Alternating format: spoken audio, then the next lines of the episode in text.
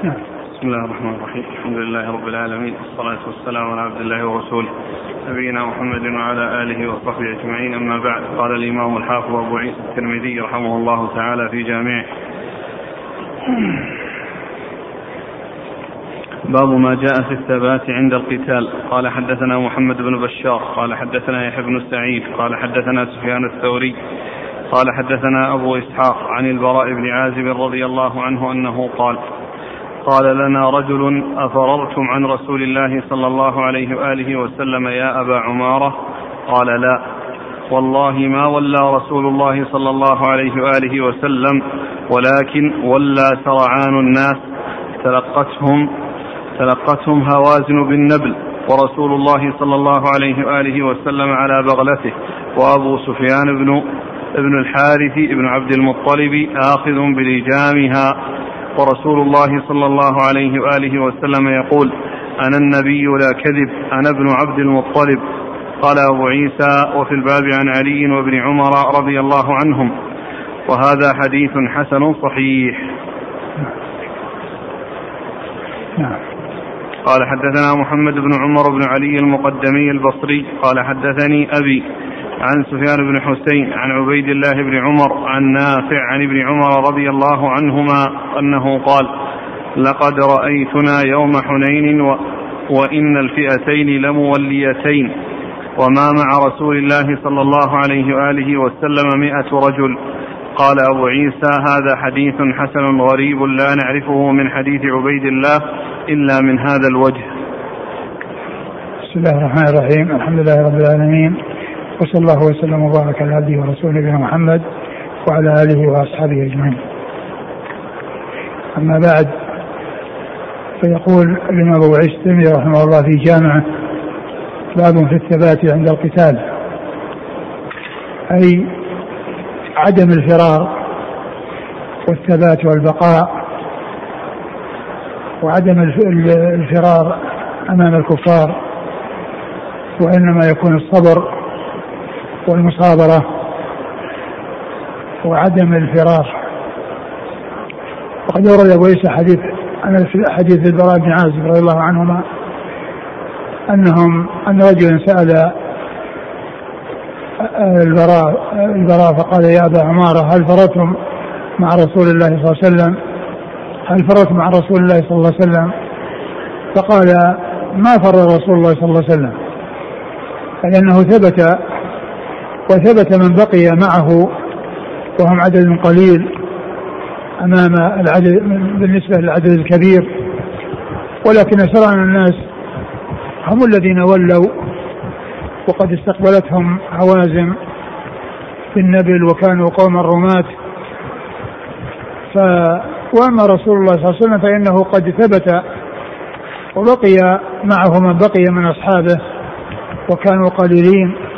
وجاء في الحديث الذي يأتي الذي بعد هذا أنهم مئة رجل وفيهم أبو سفيان بن الحارث بن عبد المطلب وفيهم العباس عم رسول الله صلى الله عليه وسلم.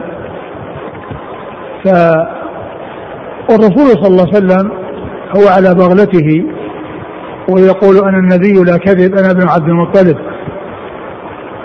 يعني آآ آه، آآ آه، آه، يذكر اسمه ويعلن اسمه وأنه وأن وأنه هو محمد عليه الصلاة والسلام ابن عبد المطلب وينسب نفسه إلى جده الذي اشتهر به وهو عبد المطلب. ويقول أنا النبي لا كذب أنا ابن عبد المطلب. أي أنا النبي ارسلني الله حقا وأنه صادق في فيما فيما جاء به. من عند الله عز وجل وفي ذلك إظهار شجاعته وقوته واعتقاده بحصول النصر له وأن الله تعالى ناصره ومؤيده. وكان ولهذا كان في هذا الموقف العظيم وقد وقد ولى عدد كبير من أصحابه وثبت هو ومن معه العدد القليل وقد أمر العباس بأن ينادي وكان جهوري الصوت ف يعني ان انعطفوا ورجعوا وكتب الله عز وجل النصر له ولمن معه من الصحابة رضي الله تعالى عنهم وأرضاهم. المقصود من الترجمة هو الثبات في القتال وأن المطلوب هو الثبات وعدم الفرار وأن الرسول صلى الله عليه وسلم والذين معه وبقوا معه هم الذين ثبتوا ولم يحصل منهم الفرار وأن الذين فروا بعد ذلك رجعوا وصار النصر والغلبة للمسلمين وصارت النهاية أن الله تعالى نصرهم ومكنهم من هؤلاء الذين قاتلوهم وأخذوا الأموال والغنائم ونصر الله رسوله صلى الله عليه وسلم وجنده المؤمنين الذين كانوا مع رسول الله صلى الله عليه وسلم. والحديث الثاني حديث ابن عمر رضي الله عنهما أنهم كانوا مع النبي صلى الله عليه وسلم وإن الفئتين لموليتان جاء في بعض النسخ موليتان وبعضها لمولين عندنا. لموليتين لموليتين والصواب لموليتان وهذا هو الذي جاء في بعض النسخ نسخة التحفة الشارح. وفي بعضها موليتين كما هنا. نعم.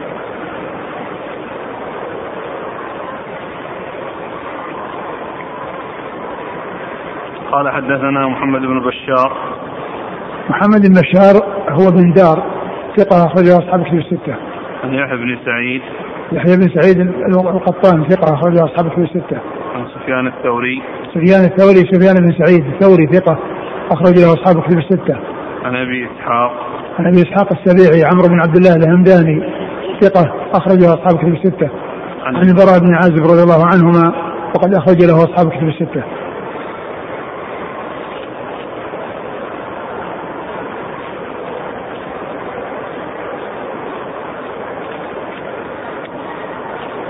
أنا النبي لا كذب أنا ابن عبد المطلب.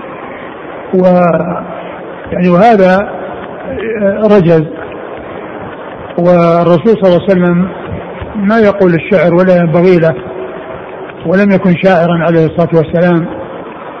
وقد استشكل هذا البيت أو هذه القطعة التي هي يعني على شكل الشعر الذي هو نوع من أنواعه هو الرجل وقد أجيب عن ذلك بأجوبة. وقد قال الشارح أن أحسنها وأن أولاها أنه صورته صورة الرجل ولم يكن مقصودا ولم يكن مقصودا وإنما جاء يعني هكذا صورته صورة آه، الشعر. وليس يعني من وليس وليس شعرا لأنه ما ما قصده وما أراده وإنما وإنما جاء هكذا. وقد جاء أقوال أخرى يعني غير غير ذلك. نعم. ابن عبد المطلب. ابن عبد المطلب هو جده أبو أبيه وهو الذي اشتهر بالنسبة إليه ونسبته إليه أشهر من نسبته إلى أبيه لأن جده هو الذي معروف ب يعني في العرب ب ببروزه وفي سمعته. وأما أبوه فإنه مات يعني مات من قبل وجده هو الذي عاش وهو الذي رباه وقام برعايته وتربيته. نعم.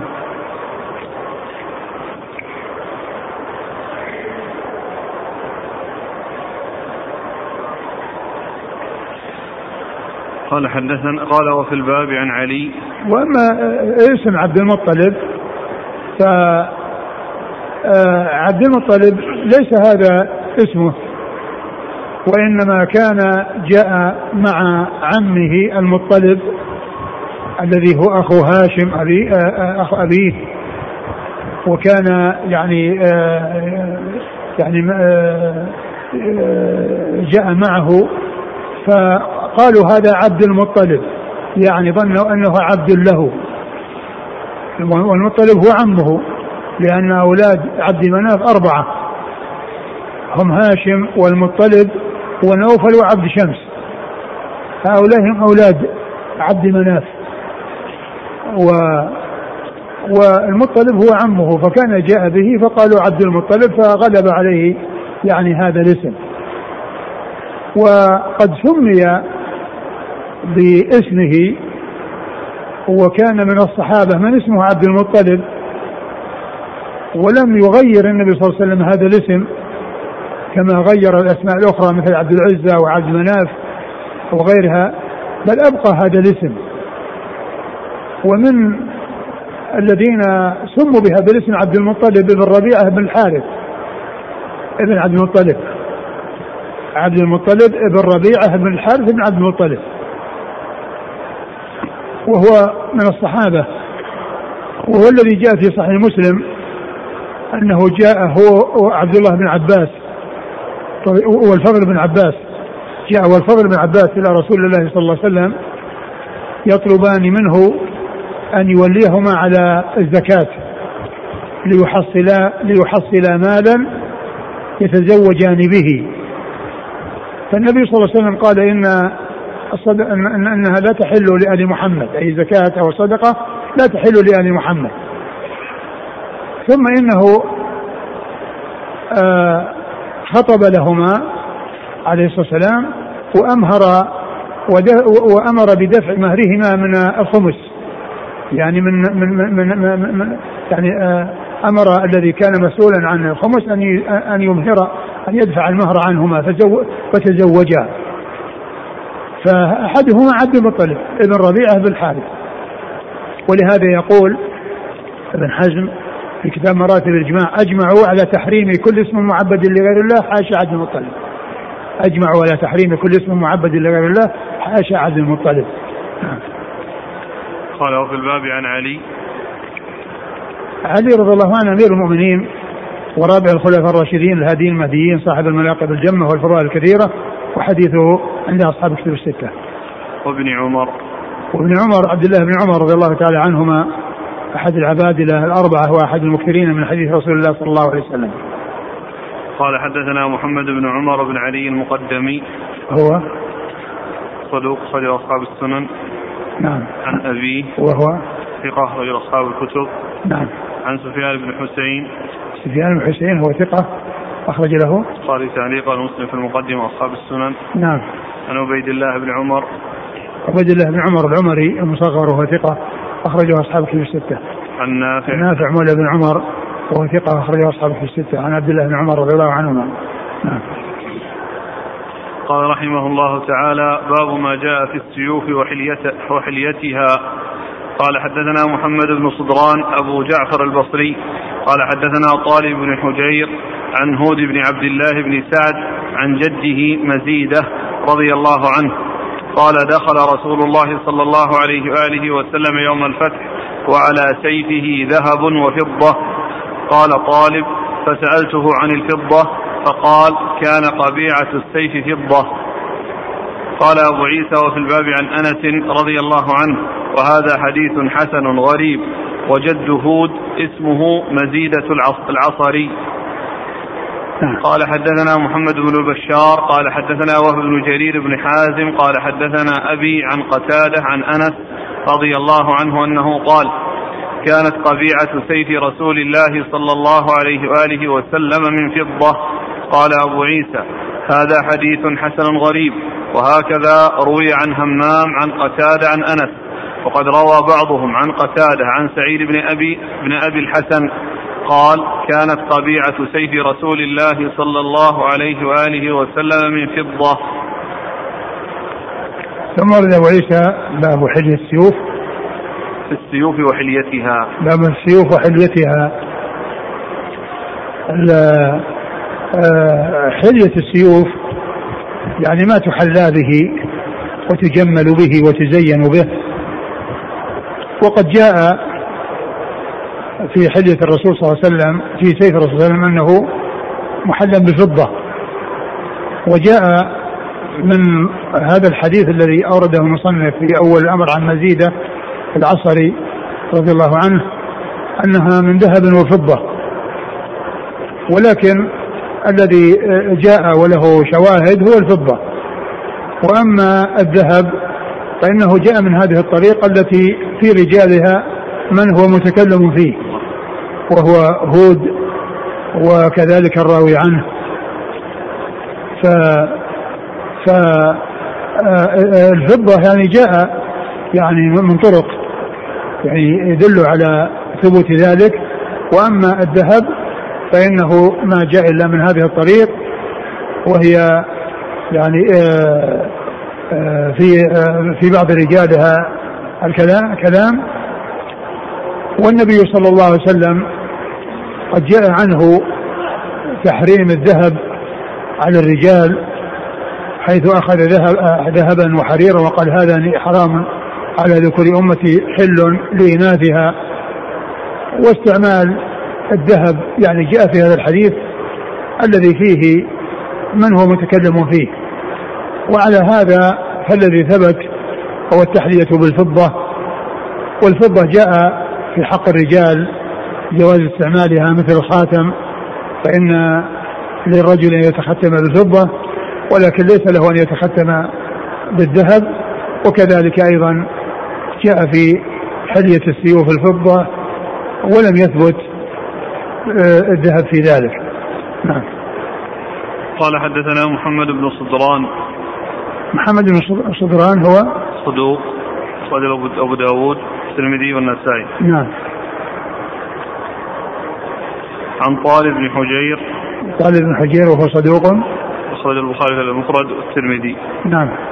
عن هود بن عبد الله بن سعد. وهو مقبول أخرج له؟ خالف المفرد والترمذي. نعم. عن جده مزيدة.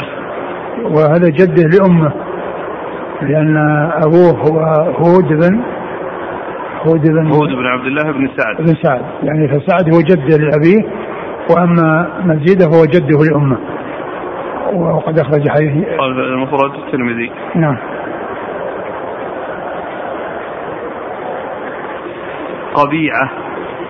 القبيعة يعني قيل هي التي فوق المقبض مقبض السيف وهي التي يكون لها أطراف يعني تمنع اليد من أن تصل إلى حد السيف. فهذه هي التي يقال لها القبيعة لأنها في المقبض في أعلاه من جهة السيف. فكان يعني ذلك المكان أو ذلك الموضع فيه فضة. نعم.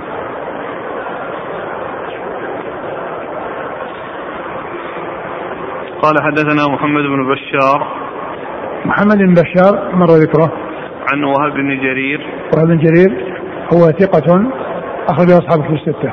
عن أبيه هو ثقة أخرج أصحاب في الستة. جرير بن حازم. نعم. عن قتادة. قتادة بن دعامة السدوسي البصري ثقة أخرجه أصحاب في الستة. عن أنس. أنس رضي الله عنه وهو خادم رسول الله عليه الصلاة والسلام وأحد السبعة المكثرين من حديثه. قال وهكذا روي عن همام عن قتادة. همام بن يحيى العوذي ثقة اخرج اصحابه في الستة. وروى بعضهم عن قتادة عن سعيد بن أبي الحسن قال كانت طبيعه رسول الله. وهذا مرسل سعيد بن أبي الحسن هو سعيد بن أبي الحسن هو ثقة أخرج أصحاب الكتب. نعم. يقول السائل ما حكم الذهب الذي يجعل على الجنبية؟ الجنبية مثل السيف. يعني مثل السيف يعني لا كما أنه لا يحل السيوف بالذهب فكذلك السكاكين اللي يقولها الجنبية. إجازة الفضة فقط في الخاتم لو استخدم الإنسان قلم أو أزرار أزارير من فضة آه، آه، قضية آه، الخاتم هو الذي ورد التختم. وأما قضية استعمال أقلام أو ما إلى ذلك يعني يعني لأن هذا من قبيل الاستعمال والاستعمال يعني جاء يعني استعمال الشرب واستعمال الأواني وأن ذلك لا يجوز يعني الذهب والفضة. فهل يعني الأقلام يعني تلحق بها؟ الظاهر أن الأقلام أنها يعني مقدار كبير وشيء كثير وإنما الذي يجوز هو اليسير من الفضة قال رحمه الله تعالى باب ما جاء في الدرع.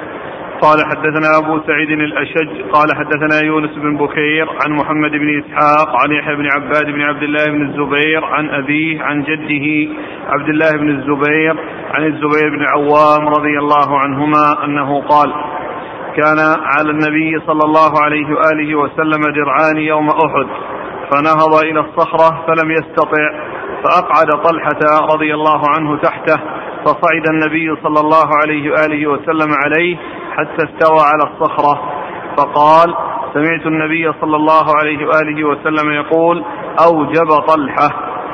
قال أبو عيسى وفي الباب عن صفوان بن أمية والسائب بن يزيد رضي الله عنهما وهذا حديث حسن غريب لا نعرفه إلا من حديث محمد بن إسحاق. ثم أبو عيسى رحمه الله ترجم باب في الدروع. الدرع. الدرع.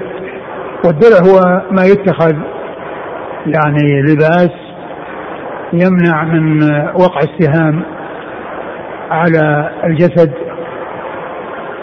ويكون يعني هو من حديد ولكنه زرد بحيث إنه يعني يتسع ويعني يضيق وليس قطعة واحدة وإنما كان يتحرك فيتسع ويضيق. والنبي صلى الله عليه وسلم كان في أحد عليه درعان يعني ظاهر يعني بينهما وهذا يدل على اتخاذ الوقاية عن السهام التي هي الدروع وكذلك المغافر التي تكون على الرؤوس. وهذا لا ينافي التوكل لأنه من الاخذ بالاسباب والتعويل يكون على مسبب الأسباب سبحانه وتعالى. فالرسول صلى الله عليه وسلم سيد المتوكلين. وقد استعمل الدروع. فهذا يدل على أن فعل الأسباب لا ينافي التوكل. وإنما الذي ينافي التوكل هو الاعتماد على الأسباب والغفلة عن مسبب الأسباب. هذا هو الذي ينافي التوكل. أما كون الإنسان يأخذ بالسبب ويعلم أن كل شيء بمشيئة الله وإرادته وأن ما شاء الله كان وما لم يشاء لم يكن وأنه ما يعني ما قضاه الله وقدره لا راد له وما لم يقدره لا سبيل إلى حصوله ووجوده. كما قال عليه الصلاة والسلام واعلم أن الأمة لو اجتمعوا على أن ينفعوك لم ينفعوك إلا بشيء قد كتبه الله لك ولو اجتمعوا على أن يضروك لم يضروك إلا بشيء قد كتب الله عليك. رفعت الأقلام وجفت الصحف. فاتخاذ الدروع التي تقي استهام جاءت به السنة عن رسول الله عليه الصلاة والسلام وقد لبسها عليه الصلاة والسلام. وذلك كما عرفنا لا ينافي التوكل لأنه فعله سيد المتوكلين عليه أفضل الصلاة وأتم التسليم. وكان الرسول صلى الله عليه وسلم أراد أن يصعد على صخرة ليشرف ويرى يعني منها فلم يستطع أن يعني آه، يصعد عليها فصعد على طلحة رضي الله عنه حتى وصل إلى يعني علوها وقال الزبير أو سمعت النبي صلى الله عليه وسلم يقول أوجب طلحة. سمعت يقول أوجب طلحة. يعني معناه أنها وجبت له الجنة وأنه حصل له الثواب الذي آه، آه، الثواب على أعماله التي قام بها من حراسة الرسول صلى الله عليه وسلم ويعني الذب عنه ومساعدته ومعاونته في كونه صعد على هذه الصخرة. وهذا يدل على فضل طلحة رضي الله عنه وعلى ذكر هذه المنقبة من مناقبه.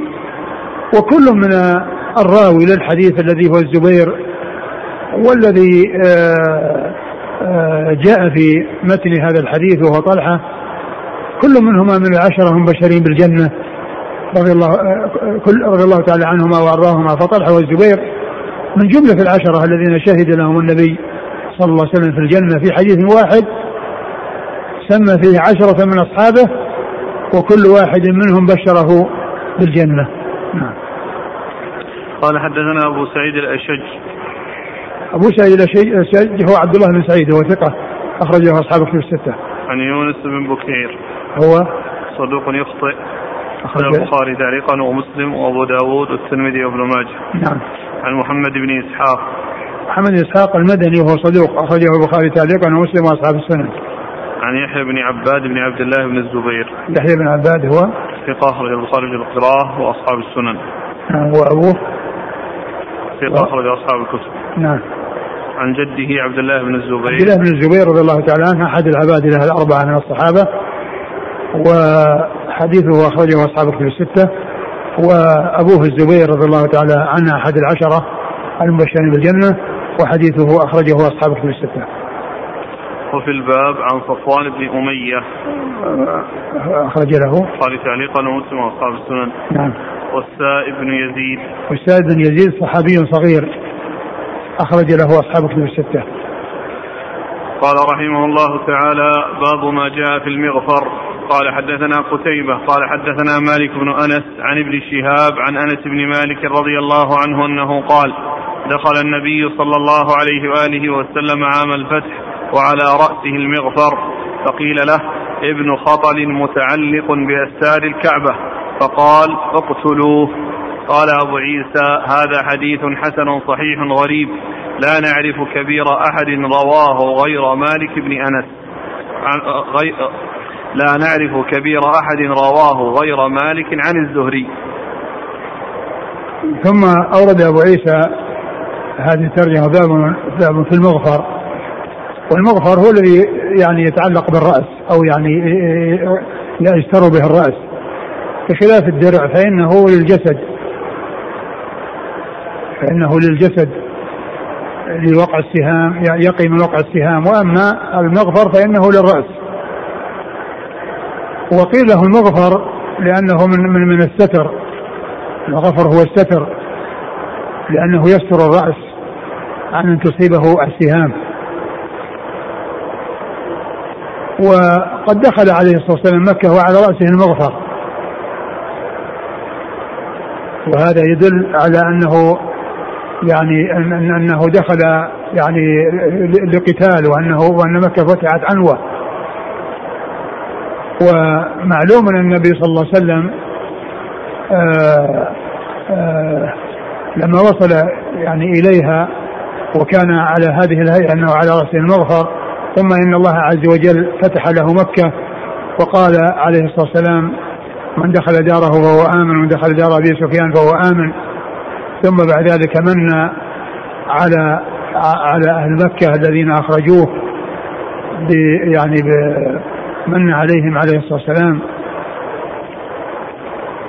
وقيل له ابن خطل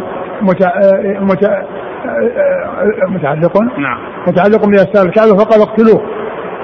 وفي بعض الروايات اقتلوه ولو, كان متعلقا بأستار الكعبة.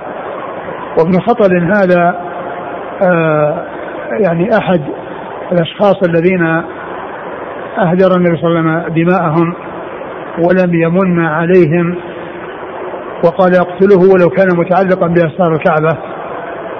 وهذا يدل على كسوة الكعبة الحديث يدل على كسوة الكعبة وأنه لها أستار وأنها تستر وكان هذا موجودا في الجاهلية وأقره الإسلام وقد أقر في الإسلام ولهذا قال عليه السلام اقتلوه ولو, ولو كان متعلقا بأستار الكعبة. يعني قصده المقصود من هذا أنه لجأ إلى البيت ولصق بالكعبة وتعلق بأستارها يطلب الأمان فإنه لا أمان له. نعم. قال حدثنا قتيبة قتيبة بن سعيد ثقة أخرجه أصحاب كتب الستة. عن مالك عن مالك بن أنس إمام دار الهجرة أخرجه أصحاب كتب الستة. عن ابن شهاب وابن شهاب محمد بن مسلم بن عبيد الله بن شهاب الزهري ثقة أخرجه أصحاب كتب الستة. عن أنس عن أنس رضي الله عنه خادم رسول الله عليه الصلاة والسلام. نعم.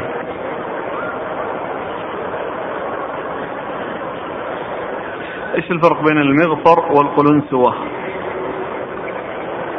القلنسوة المغفر يعني يكون من من من الحديد أو من مثل الدرج هذا الذي يكون في آه، آه، في الدروع يعني من جنسه يعني يتحرك ولكنه هو حديد. يعني ليس وأما القلع نفسه هي من من القماش.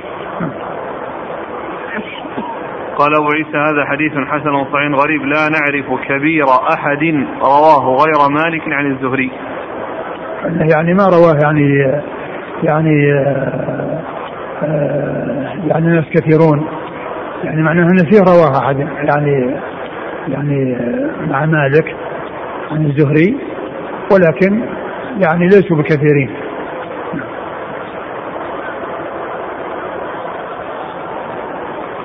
سبق في درس الأمس أن النبي صلى الله عليه وسلم دخل مكة وعليه عمامه سوداء. وهنا دخل على رأسه المغفر. ما ما في تنافي. ما في تنافي. يمكن انه يعني في يعني قبل ذلك كان عليه عمامه سوداء ثم بعدين لما دخلوا وخشي يعني أن أن ينال له شيء لبس المغفر. يعني فيكون هذا باعتبار وهذا باعتبار. هذا في حال وهذا في حال يقول لك هل في جواز التعلق بأستار الكعبة؟ لا. ما يتعلق بأستار الكعبة ولا يمسح شيء من جدرانها إلا الحجر الأسود والركن اليماني. هذا هو الذي ثبت عن رسول الله صلى الله عليه وسلم. ولكن المقصود بهذا أنه لو كان يعني لجأ إلى البيت ولصق بالكعبة وتعلق بأستارها يطلب الأمان فإنه لا يؤمن. يستثنى الملتزم كذلك ولا ما يستثنى؟ والملتزم أيضا كذلك جاء جاء ما يدل عليه قال رحمه الله تعالى باب ما جاء في فضل الخيل قال حدثنا هناد قال حدثنا عبثر بن القاسم عن حسين عن الشعبي عن عروة البارقي رضي الله عنه أنه قال قال رسول الله صلى الله عليه وآله وسلم الخير معقود في نواصي الخير إلى يوم القيامة الأجر والمغنم.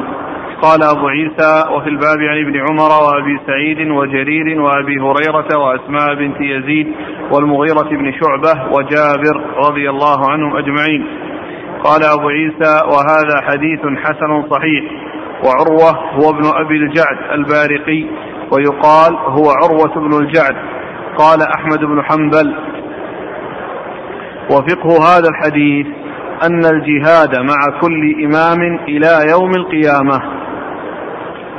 ثم ورد أبو عيسى باب في الخيل. والخيل هي هي عدة الجهاد التي آه التي كان المسلمون يركبونها ويجاهدون الكفار يعني بها. ولها وقد مر أن الفرس له سهمان من الغنيمة والفارس له سهم وذلك لما يحصل بالخيل من البلاء ومن التمكن من النكاية بالكفار فصار شأنها عظيم. وقد جاء ذكرها في القرآن وأعدوا لهم ما استطعتم من قوة ومن رباط الخيل. ترهبون به عدو الله وعدوكم. وقد جاءت الأحاديث في يعني فضل رباط ربطها وتهيئتها في سبيل الله وقد مر بعض الأحاديث في ذلك في فضائل الجهاد. وهذا الحديث الذي أورده المصنف آه، عن عروة البارقي عن عروة البارقي عروة بن جعد البارقي رضي الله عنه قال الخير معقود في نوا... بنواصي الخير في نواصي الخير إلى يوم القيامة الأجر والمغنم. والمقصود من ذلك الخير التي تهيأ وتعد للجهاد في سبيل الله عز وجل لأن الخيل الخير والمغنم لأن الأجر والمغنم إنما يحصل بالجهاد في سبيل الله الذي يكون غالبا كان لا يكون غالبا إلا على الخير. و آه، آه، وقد جاء هذا الحديث عن عدد من الصحابة. أشار الترمذي إلى جملة إلى عدد منهم. يروون هذا المعنى الذي هو الخيل معقود في نواصي الخير الخير الخيل معقود في نواصيها الخير إلى يوم القيامة. الأجر والمغنم. ويحصل يحصل يعني من وراء ذلك الأجر والثواب عند الله عز وجل في الدنيا والآخرة وكذلك الغنيمة التي يحصلونها في الدنيا وهي من الثواب المعجل الذي يعجلها الله لهم في الدنيا قبل الآخرة. وقد ذكر الترمذي عن الإمام أحمد أنه قال فقه هذا الحديث أن الجهاد يكون مع البر والفاجر مع كل إمام مع كل إمام إلى يوم إلى يوم القيامة وذلك أن البخاري رحمه الله قال يعني باب يعني باب الجهاد مع مع كل إمام بر أو فاجر لقوله صلى الله عليه وسلم الخير معقود في نواصيها الخير إلى يوم القيامة. الأجر والمغنم. وذلك أن الجهاد الجهاد على الخير إنما يكون تبعا للإمام وبأمر الإمام وبإمرة الإمام. فالخير وسيلة الجهاد والجهاد إنما يكون مع الإمام. وسواء كانوا الأئمة بررة أو فجارا ولهذا من عقائد أهل السنة والجماعة التي تذكر في كتب العقائد الجهاد ماض مع كل بر مع كل إمام بر أو فاجر. فإنه يجاهد مع البر ويجاهد مع الفاجر. لأن في ذلك اعلاء كلمه الله عز وجل والسمع والطاعه لولاة الأمور فيما هو طاعة ومن أعظم الطاعات الجهاد في سبيل الله عز وجل. فقول الإمام أحمد رحمه الله فقه يعني آآ آه، آآ آه، فقه آه هذا الحديث ان ان ان أن الجهاد يعني مع كل إمام إلى يوم القيامة لأن الخيل يجاهد عليها إلى يوم القيامة والذي يتولى الجهاد ويقوم بالجهاد ويتقدم المجاهدين أو يأمر بالجهاد هو الولاة وسواء كان الولاة آه، ضررة أو فجارا ومعلوم أن الجهاد في سبيل الله وهو الذهاب للكفار في بلادهم لغزوهم قد توقف منذ زمن طويل. والنبي صلى الله عليه وسلم قال معقود في نواصيها الخير إلى يوم القيامة. وهذا يدل على بقاء الاستفادة بها وأن ذلك لا ينتهي وأنه يكون موجودا. ولو حصل هذا الانقطاع وهذا التوقف الذي حصل يعني في هذا الزمن وقبل هذا الزمان وقد جاء في الحديث استعمال الخير في آخر الزمان. قد جاء في الحديث استعمال الخير في آخر الخير في آخر الزمان. وذلك عند خروج الدجال.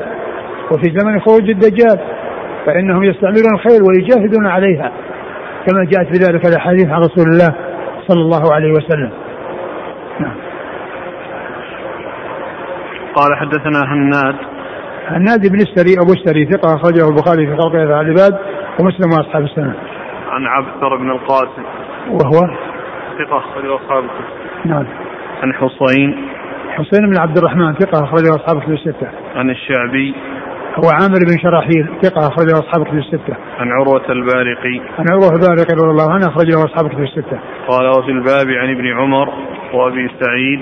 أبو سعيد الخدري أحد المكثرين من حديث رسول الله صلى الله عليه وسلم.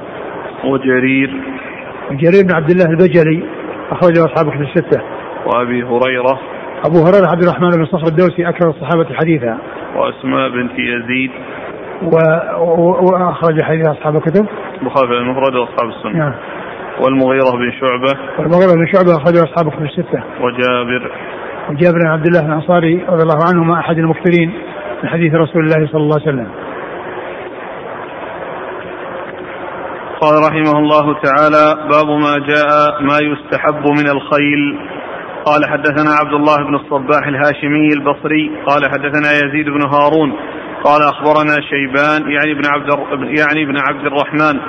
قال حدثنا عيسى بن علي بن عبد الله بن عباس عن أبيه عن ابن عباس رضي الله عنهما أنه قال قال رسول الله صلى الله عليه وآله وسلم يمن الخيل في الشقر. قال أبو عيسى هذا حديث حسن غريب لا نعرفه إلا من هذا الوجه من حديث شيبان. ثم رد أبو عيسى باب ما يستحب من الخيل.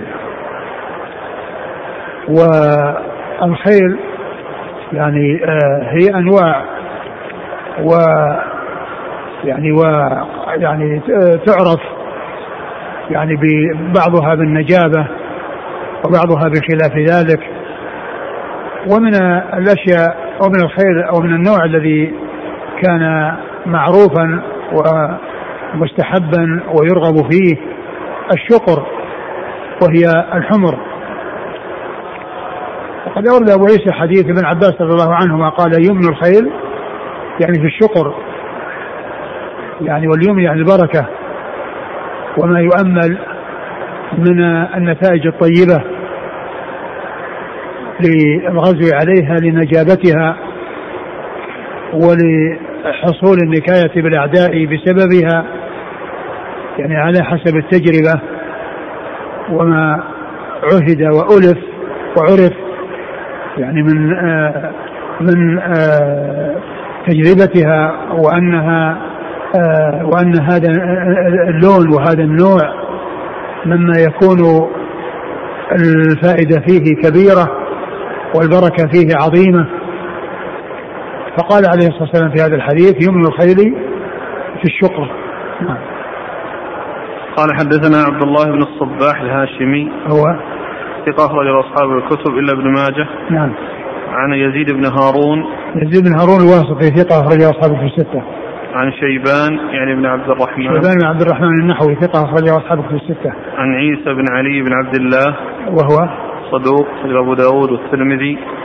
نعم. عن أبيه عن أبيه علي بن عبد الله بن عباس وهو ثقة أخرج البخاري المفرد ومسلم وأصحاب السنن.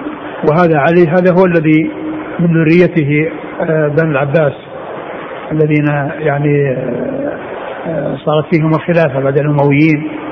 هم من نسل علي ابن عبد الله بن عباس. وعن أبيه عبد الله بن عباس رضي الله تعالى عنهما. وهو أحد العبادلة وأحد المكثرين من حديث رسول الله صلى الله عليه وسلم.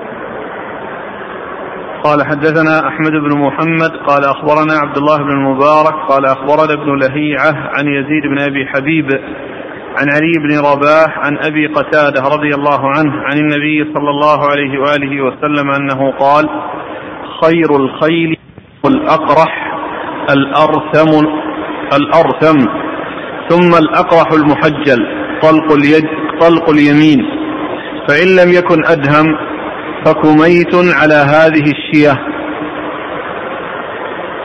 ثم ورد أبو عيسى هذه آه هذا الحديث عن عن أبي قتادة الأنصاري رضي الله عنه وقال خير الخيل الأدهم الأقرح. خير الخيل الأدهم الأقرح قيل الأدهم الذي هو أسود والأقرح هو الذي آه، في آه، فيه فيه بياض في في جبهته بياض. في جبهته بياض نعم. دون الغرة. نعم يعني دون الغرة يعني ليس ب يعني بياض كثير أقل من الغرة. يعني هذا هو قال الأقرح. نعم. الأرثم. الأرثم قيل هو الذي يعني يكون في آه في أنفه وشفته العليا بياض. نعم. ثم الأقرح المحجل طلق اليمين. ثم الأقرح المحجل يعني الذي فيه في يعني في في في رأسه يعني هذه البياض الذي ليس بكبير الذي دون دون الغرة وكذلك المحجل وهو الذي يعني في يعني رجليه وقدميه يعني بياض. نعم. طلق اليمين. طلق اليمين. إشكال في طلق اليمين؟ لا تحجيل فيها. طلق يعني خالد يعني لا يعني خالد لا تحجيل فيه نعم. فإن لم يكن أدهم فكميت على هذه الشية. إشكال في كميت؟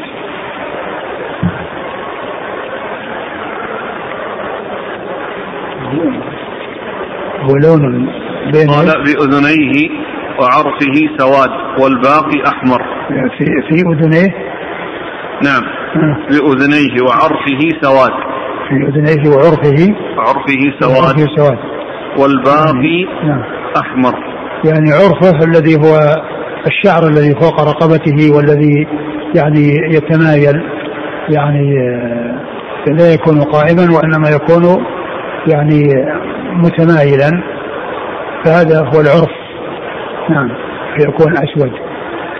نعم. وقال التوربشتي الكميت من الخيل يستوي فيه المذكر والمؤنث. نعم يعني ذكر الأنثى قال له كميت. والمصدر الكميتة وهي حمرة يدخلها قترة. وقال الخليل إنما صغر لأنه بين السواد والحمرة لم يخلص لواحد منهما. فأرادوا بالتصغير أنه قريب منهما. على هذه الشية الشيء العلامة. اشكال فيها؟ قال أي العلامة؟ وهي في الأصل كون لون كون كل لون يخالف معظم معظم لون الفرس وغيره. والهاء عوض عن الواو عن الواو الذاهبة من أوله.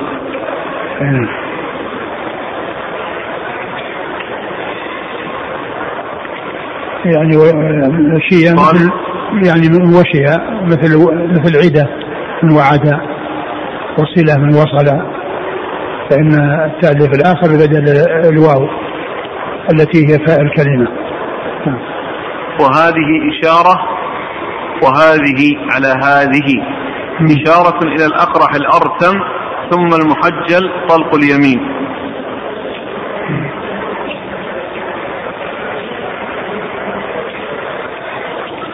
قال حدثنا أحمد بن محمد. هو الم... هو ال... هو المروزي بن شبوية ابن مردوي مردوية مردوية أخرج له. البخاري والترمذي والنسائي. نعم. عن عبد الله بن مبارك. عبد الله بن مبارك المروزي ثقة أخرج أصحاب الكتب الستة. عن ابن لهيعة. ابن لهيعة عبد الله بن لهيعة وهو صدوق اختلط لم... لما احترقت كتبه. ورواية ال... من روى عنه قبل الاختلاط يعني صحيحة والعبادلة الذين منهم عبد الله بن مبارك ممن روى عنه قبل الاختلاط.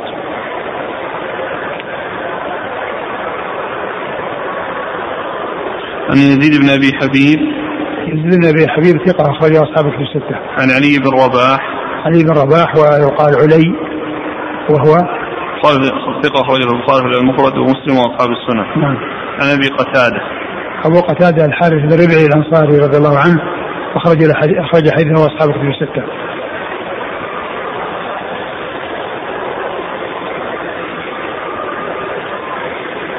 الشيخ أحسن الله عليك أحمد بن محمد بن موسى أبو العباس هو, هو نفسه؟ أبو العباس السمسار. آه، الحافظ يقول المعروف بمردوية. أيوه. يعني هو مردوية اي ما نقول هو نفسه مردوية اي. قال معروف بمردوية نعم. يتسامح بذكر ابن فيها ولا ها؟ أقول هل يتسامح بذكر ابن ابن مردوية لا بس يعني إذا كان مردوية تقال لمن؟ لأحمد نفسه؟ كان هو ما قال. قال ابن إيش قال إيش قال الحافظ؟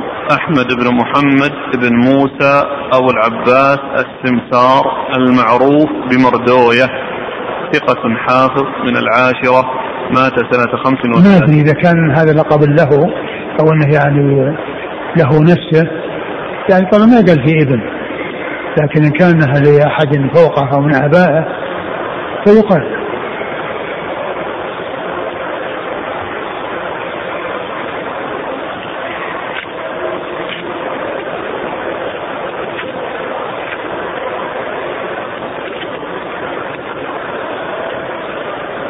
لما في الألقاب في الألقاب مردوية. قال هو أحمد بن محمد بن موسى. اذا لقب له. هذا في الألقاب في الآخر؟ نعم. طيب. وكذلك في شخص آخر محمد بن سعيد بن الوليد. لقب هذا اللقب. لقب له أيضا؟ نعم. مم. لكن ما أدري ذاك المحدث الذي هو مردوية. يعني الابن مردوية. لكن يعني يأتي ذكره كثيرا في في تفسير ابن كثير يعني في التفسير.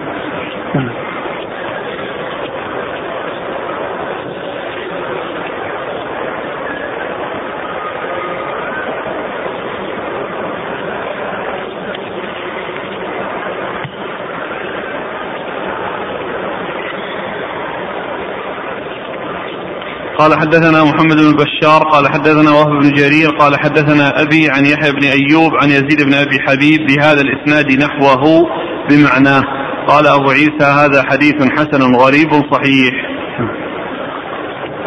قال حدثنا محمد بن بشار عن وهب بن جرير عن أبيه عن يحيى بن أيوب. يحيى بن أيوب هو؟ صدوق ربما أخطأ وهي أصحاب الكتب نعم. عن يزيد بن أبي حبيب بهذا الإسناد نحوه بمعناه. نعم.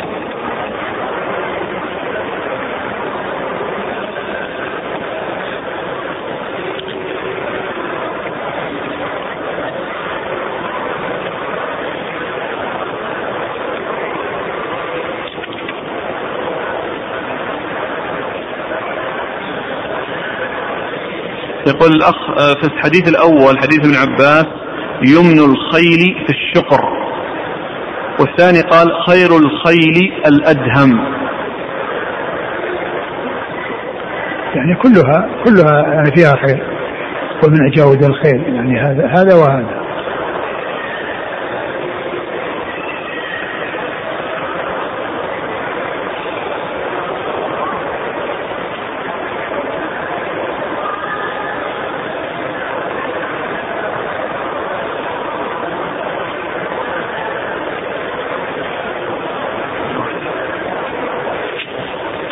قال رحمه الله تعالى باب ما جاء ما يكره من الخيل.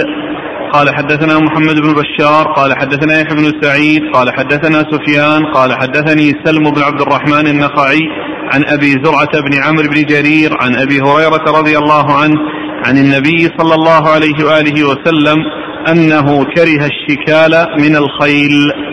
قال أبو عيسى هذا حديث حسن صحيح. ابو عيسى باب ما يكره من الخيل وهذا يقابل ما تقدم ما يستحب من الخيل يعني إن هذا مرغوب فيه وهذا غير مرغوب فيه. يعني ذاك يعني يستحب اقتناؤه وتحصيله والحرص عليه. وهذا لا يفرح به ولا يعني يهتم به وهو ليس من يعني يعتبر ليس من الأجاود والذي فيه نجابة. ولهذا يعني قال ما يكره من الخير. يعني ليس معناه يكره أنه يحرم يعني ما في تحريم. وإنما يعني كما أن هناك شيء يعني يرغب فيه لجودته ونجابته فكذلك هناك ما يقابله مما لا يرغب فيه لعدم نجابته. وعدم جودته ثم أورد آه الترمذي رحمه الله هذا الحديث قال عن أبي هريرة عن النبي صلى الله عليه وسلم قال إنه كره الشكال من الخيل إنه كره الشكال من الخيل يعني نوع من الخيل الذي هو الشكال وهو الذي قال إيش توضيحه؟ يقول يقول أن تكون ثلاث قوائم محجلة وواحده مطلقة نعم. ثلاث قوائم مطلقة ورجل محجلة. نعم يعني ولا يكون الشكال إلا في الرجل. نعم. يعني معناه أن أن التحجيل ليس في جميع الأيدي والأرجل وإنما يكون يعني في ثلاث وواحدة يعني خالية من التحجيل. نعم.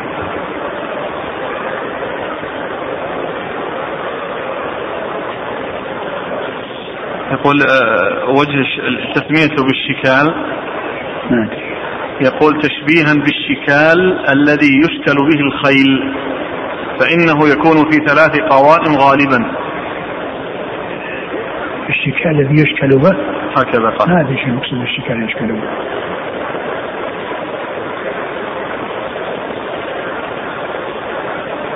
وقال العلماء إنما كرهه لأنه على صورة المشكول. مشكول؟ أيه. لا يلزم يعني خفي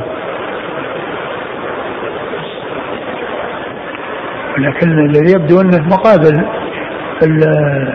الخير اللي فيها نجابه يعني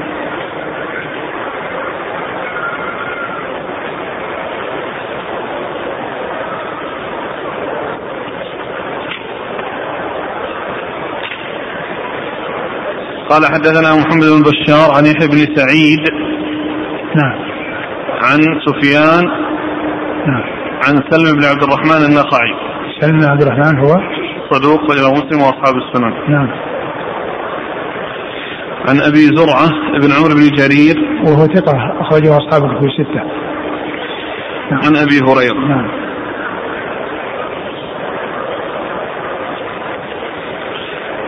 قال وقد رواه شعبة عن عبد الله عندنا بن يزيد.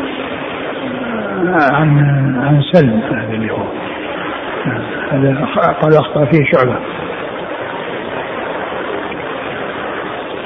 سلم بن عبد الله بن يزيد هو الموجود ورواه شعبة عن عبد الله بن يزيد الخثعمي عن أبي زرعة هكذا في المطبوع. آه. عن أبي هريرة عن النبي صلى الله عليه وسلم نحوه. وأبو زرعة بن عمرو بن جرير اسمه هرم ثم قال حدثنا محمد بن حميد الرازي قال حدثنا جرير عن عمارة بن القعقاع قال لي إبراهيم النخعي إذا حدثتني فحدثني عن أبي زرعة فإن فإنه قال قال, قال من هو؟ قال إبراهيم قال نعم عن عمارة بن القعقاع قال قال لي إبراهيم النخعي إذا حدثتني فحدثني عن أبي زرعة فإنه حدثني مرة بحديث ثم سألته بعد ذلك بسنين فما أخرم منه حرفا. نعم. ما ذكر شيئا عن عن عبد الله بن يزيد؟ لا. ها؟ لا شوف الشرح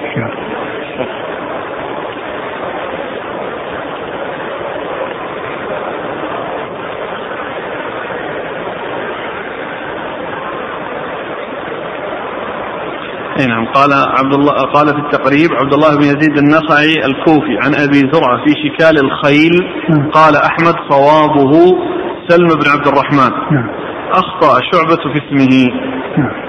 وقال في تهذيب التهذيب في ترجمته قال المؤلف وقال عبد الله بن أحمد عن ابيه شعبة يخطئ في هذا يقول عبد الله بن يزيد وإنما هو سلم بن عبد الرحمن النخعي.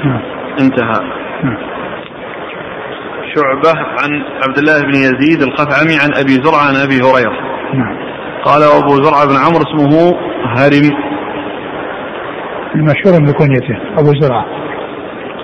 ثم قال حدثنا محمد بن حميد الرازي. وهو ضعيف أخرج له. أبو داود والترمذي وابن ماجه. نعم. عن؟ عن جرير. جرير بن عبد الحميد الربي الكوفي ثقة أخرج أصحابه في الستة. عن عمارة بن القعقاع. عمارة بن القعقاع ثقة أخرج له أصحاب الكتب. أصحاب الكتب الستة. عن إبراهيم النخعي. إبراهيم النخعي هو إبراهيم يزيد بن قيس النخعي ثقة أخرجه أصحاب الكتب الستة. إبراهيم النخعي هو الذي يقول لعمارة إذا حدثتني فحدثني عن أبي زرعة لأنني لأنه حدثني بحديث سألته عنه بعد مدة فلم يخرج منه شيئا يعني معناه أن كلامه الأول كلامه الأخير مثل كلامه الأول ما في فرق يعني معناه أنه كان حافظا. وعمارة بن القعقاع يروي عن أبي زرعة عن أبي هريرة وآخر حديث في صحيح البخاري هو من رواية عمارة بن القعقاع عن أبي زرعة عن أبي هريرة. الذي كلمتان حبيبتان للرحمن خفيفتان على اللسان ثقيلتان في الميزان سبحان الله وبحمده سبحان الله العظيم. وهو من غرائب الصحيح لأنه ما جاء إلا من طريق واحد. يعني أبو هريرة يرويه عنه أبو زرعة ويرويه عن أبي زرعة عمارة بن القعقاع نعم. قال رحمه الله تعالى باب ما جاء في الرهان والسبق. قال حدثنا محمد بن وزير الواسطي قال حدثنا إسحاق بن يوسف الأزرق عن سفيان عن عبيد الله نعم بدل عبد الله عبد الله غلط. عن عبيد الله عن نافع عن ابن عمر رضي الله عنهما أن رسول الله صلى الله عليه وسلم أجرى المضمر من الخيل من الحفياء إلى ثنية الوداع وبينهما ستة أميال. وما لم يضمر من الخيل من ثنية الوداع إلى مسجد إلى مسجد بني زريق وبينهما ميل. وكنت في من أجرى فوثب بي فوثب بي فوثب بي فرسي جدارا. قال أبو عيسى وفي الباب عن أبي هريرة وجابر وعائشة وأنس رضي الله عنهم وهذا حديث صحيح حسن غريب من حديث الثوري. ثم ورد أبو عيسى باب في الرهان والسبق. والمقصود من ذلك المسابقة على الخيل وكذلك يعني أخذ الجعل يعني على ذلك الذي هو السبق. و وكان يضرب أمد يعني تنتهي إليه المسابقة يكون في بداية ونهاية. والخيل أيضا هي أنواع فما كان مضمرا منها فإن المسافة تكون فيه طويلة وما كان غير مضمر فإن المسافة قصيرة. والمضمرة قيل هي التي تعلف ويعني تطعم من الطعام ثم بعد ذلك توضع في مكان مكتوم ويعني ولا تعطى من الطعام إلا قليلا فيحصل يعني لها العرق فيشتد لحمها ويكون ذلك قوة لها. فهذه هي المضمرة. وأما الخير غير المضمرة هي التي ما حصل لها ذلك. والنبي صلى الله عليه وسلم أجرى يعني المسابقة يعني على على المضمرة في مكان مسافته ستة أميال من الحفية إلى ثنية الوداع. وأما غير المضمرة فمقداره ميل واحد من الثنية إلى مسجد بني زريق. وهذا يدل على آه، جواز آه، المسابقة أو يعني آه، لأن في ذلك يعني الخير لأن في ذلك تهيئة للقتال ويعني استعداد وتعود على الجري عليها والمسابقة عليها فيكون في ذلك الفائدة والمصلحة. وأن وأن المسافات التي تكون لكل شيء بحسبه فما كان منها عنده قوة فإنه تكون مسافة أطول وما كان دون ذلك فإن مسافته تكون أقل كما جاء في هذا الحديث الذي جاء عن عبد الله بن عمر رضي الله تعالى عنهما وأن النبي صلى الله عليه وسلم أجرى وأنه كان ممن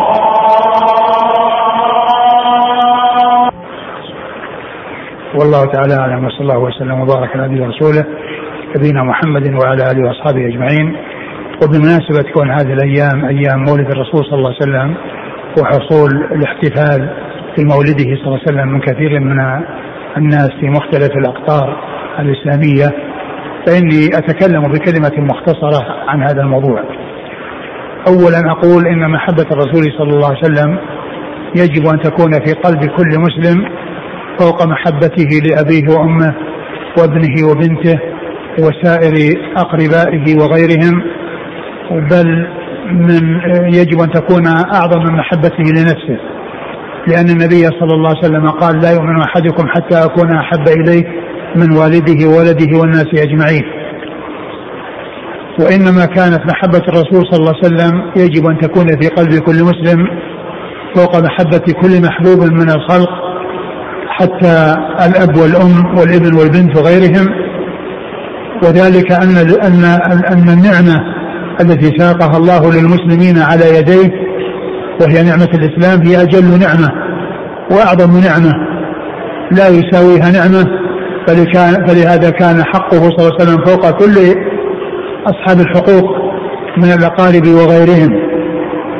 ولكن محبة الرسول صلى الله عليه وسلم لا تكون بإحداث أمور ما كان فعلها رسول الله صلى الله عليه وسلم ولا أصحابه ولا التابعون ولا أتباع التابعين ولا أصحاب القرون المفضلة وإنما تكون باتباعه صلى الله عليه وسلم وتصديق أخباره وامتثال لأوامره واجتناب نواهيه وأن تكون عبادة الله عز وجل طبقا لشريعته صلى الله عليه وسلم. والعمل الذي تقرب به الله عز وجل ويرجى أن يكون مقبولا عنده هو الذي يتوفر فيه شرطان. أحدهما الإخلاص لله والثاني المتابعة لرسول الله صلى الله عليه وسلم. فالعمل إذا كان خالصا إذا كان خالصا لله ومطابقا لسنة رسول الله صلى الله عليه وسلم فإنه يكون مقبولا. وإذا فقد فيه شرط الإخلاص فإنه يكون مردودا لقوله سبحانه وتعالى وقدمنا إلى ما عملوا من عمل فجعلناه هباء منثورا. وقال الله عز وجل في حديث القدس أنا أغنى الشركاء عن الشرك. من عمل عملا أشرك فيه معي غيري تركته وشركه. وإذا وجد الإخلاص ولكنه لم يكن متابعا فيه الرسول صلى الله عليه وسلم فإنه يكون مردودا على صاحبه. لقوله صلى الله عليه وسلم في الحديث المتفق على صحته من حديث عائشة من أحدث في أمرنا هذا ما ليس منه فهو رد. وفي لفظ المسلم من عمل عملا ليس عليه أمرنا فهو رد. فلا بد من الإخلاص ولا بد من المتابعة للرسول صلى الله عليه وسلم. ومحبة الرسول صلى الله عليه وسلم إنما تكون باتباعه.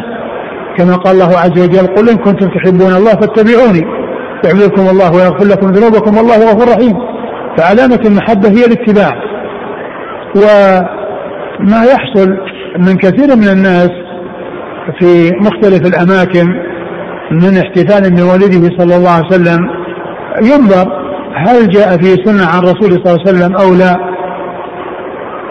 المعروف والواضح الجلي الذي لا شك فيه أنه ما جاء فيه عن النبي صلى الله عليه وسلم ولا عن خلفاء ولا عن خلفائه ولا عن أصحابه ولا عن التابعين ولا عن أتباع التابعين. 300 سنة كاملة مضت لا يوجد فيها احتفال بالموالد لا مولد صلى الله عليه وسلم ولا غير مولد عليه الصلاة والسلام. ولو كان الاحتفال بالموالد خيرا لسبق إليه السابقون السابقون إلى كل خير وهم أصحاب الرسول صلى الله عليه وسلم وهم أشد الناس محبة للرسول صلى الله عليه وسلم. ومع ذلك ما وجد منهم هذا الشيء. والرسول صلى الله عليه وسلم ما احتفل بمولده ولا أرشد إلى ذلك. فالصحابة ما فعلوه والتابعون ما فعلوه وأتباع التابعين ما فعلوه. ولو كان خيرا لسبق إليه السابقون إلى إلى كل خير. وهم الصحابة رضي الله عنهم وأرضاهم. الذين قال عنهم الرسول صلى الله عليه وسلم خير الناس قرني ثم الذين يلونهم ثم الذين يلونهم. وعلى هذا فإن آه، الخير والسلامة والاتباع للرسول صلى الله عليه وسلم يكون بالعمل وفقا لما جاء عنه عليه الصلاة والسلام في كتاب الله عز وجل وسنة نبيه عليه الصلاة والسلام. والشيء الذي ما جاء عنه فإنه يجب الحذر منه والابتعاد منه. وليس هذا علامة على محبة الرسول صلى الله عليه وسلم. محبة الرسول هي باتباعه ولو كان هذا من محبته صلى الله عليه وسلم لسبق إليه أصحابه. الذين هم السباقون إلى كل خير رضي الله تعالى عنهم وأرضاهم. وإنما هذه من البدع المحدثة. ولم تحدث هذه البدعة في القرون الثلاثة المفضلة بل أحدثت بعد ذلك. لأنها ما جاءت إلا في القرن الرابع ولا وجود لها في القرون الثلاثة الأولى وليس لها ذكر في الكتب المؤلفة. ما في أي ذكر للمولد وذكره وما يتعلق به. في كل ما ألف في القرون الثلاثة الأول وإنما جاء ذكره بعدما أحدث في القرن الرابع. ومن الذي أحدثه أحدثه العبيديون الرافضة الذين حكموا مصر. في القرن الرابع هم الذين أحدثوه. وقد ذكر المقريزي في كتابه الخطط والآثار في تاريخ مصر أن الفاطميين أحدثوا يعني أنواعا من البدع ومنها الاحتفال ببدعة الموالد وهي ستة موالد مولد الرسول صلى الله عليه وسلم ومولد فاطمة مولد علي رضي الله عنه ومولد فاطمة رضي الله عنها ومولد الحسن والحسين رضي الله عنهما والسادس مولد الحاكم الموجود من حكام العبيديين. هذه يعني هم أول من أحدثها ولم تعرف قبل ذلك. وكانت ولادة هذه البدعة في القرن الرابع الهجري. فما دام أن القرون الثلاثة المفضلة التي هي خير القرون والذين قال عنهم الرسول صلى الله عليه وسلم خير الناس قرني ثم الذين يلون ثم الذين يلون لم يوجد منهم هذا الشيء فإذا يسع يسع الناس ما وسعهم. ولا يأتون بشيء لم يأتوا به لأنه لو كان خيرا لسبقوا إليه وإنما هذه من البدع المحدثة. وقد جاء عن الإمام مالك بن أنس رحمة الله عليه أنه قال لن لن يصلح آخر لن يصلح آخر هذه الأمة إلا بما صلح به أولها. فما لم يصلح فالشيء الذي ما صلح به الأولون لا يمكن أن يكون طريقا لصلاح الآخرين بل صلاح الآخرين يكون بصلاح الأولين. الذي صلح به الأولون يكون به صلاح الآخرين.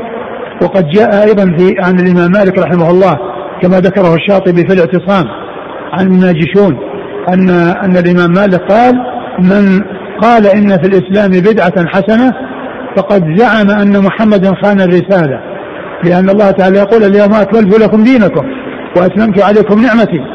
فما لم يكن دينا يعني آه، يومئذ لا يكون اليوم دينا. ما لم يكن دينا في زمن محمد صلى الله عليه وسلم وأصحابه فإنه لا يكون دينا بعد ذلك. بل الدين هو الذي كان عليه صلى الله عليه وسلم وأصحابه. يقول مالك رحمه الله كما في العصام من قال إن في الإسلام بدعة حسنة فقد زعم أن محمدا خان الرسالة. يعني ما بين ما بين هذه هذا هذا يعني هذا يعني هذه السنة.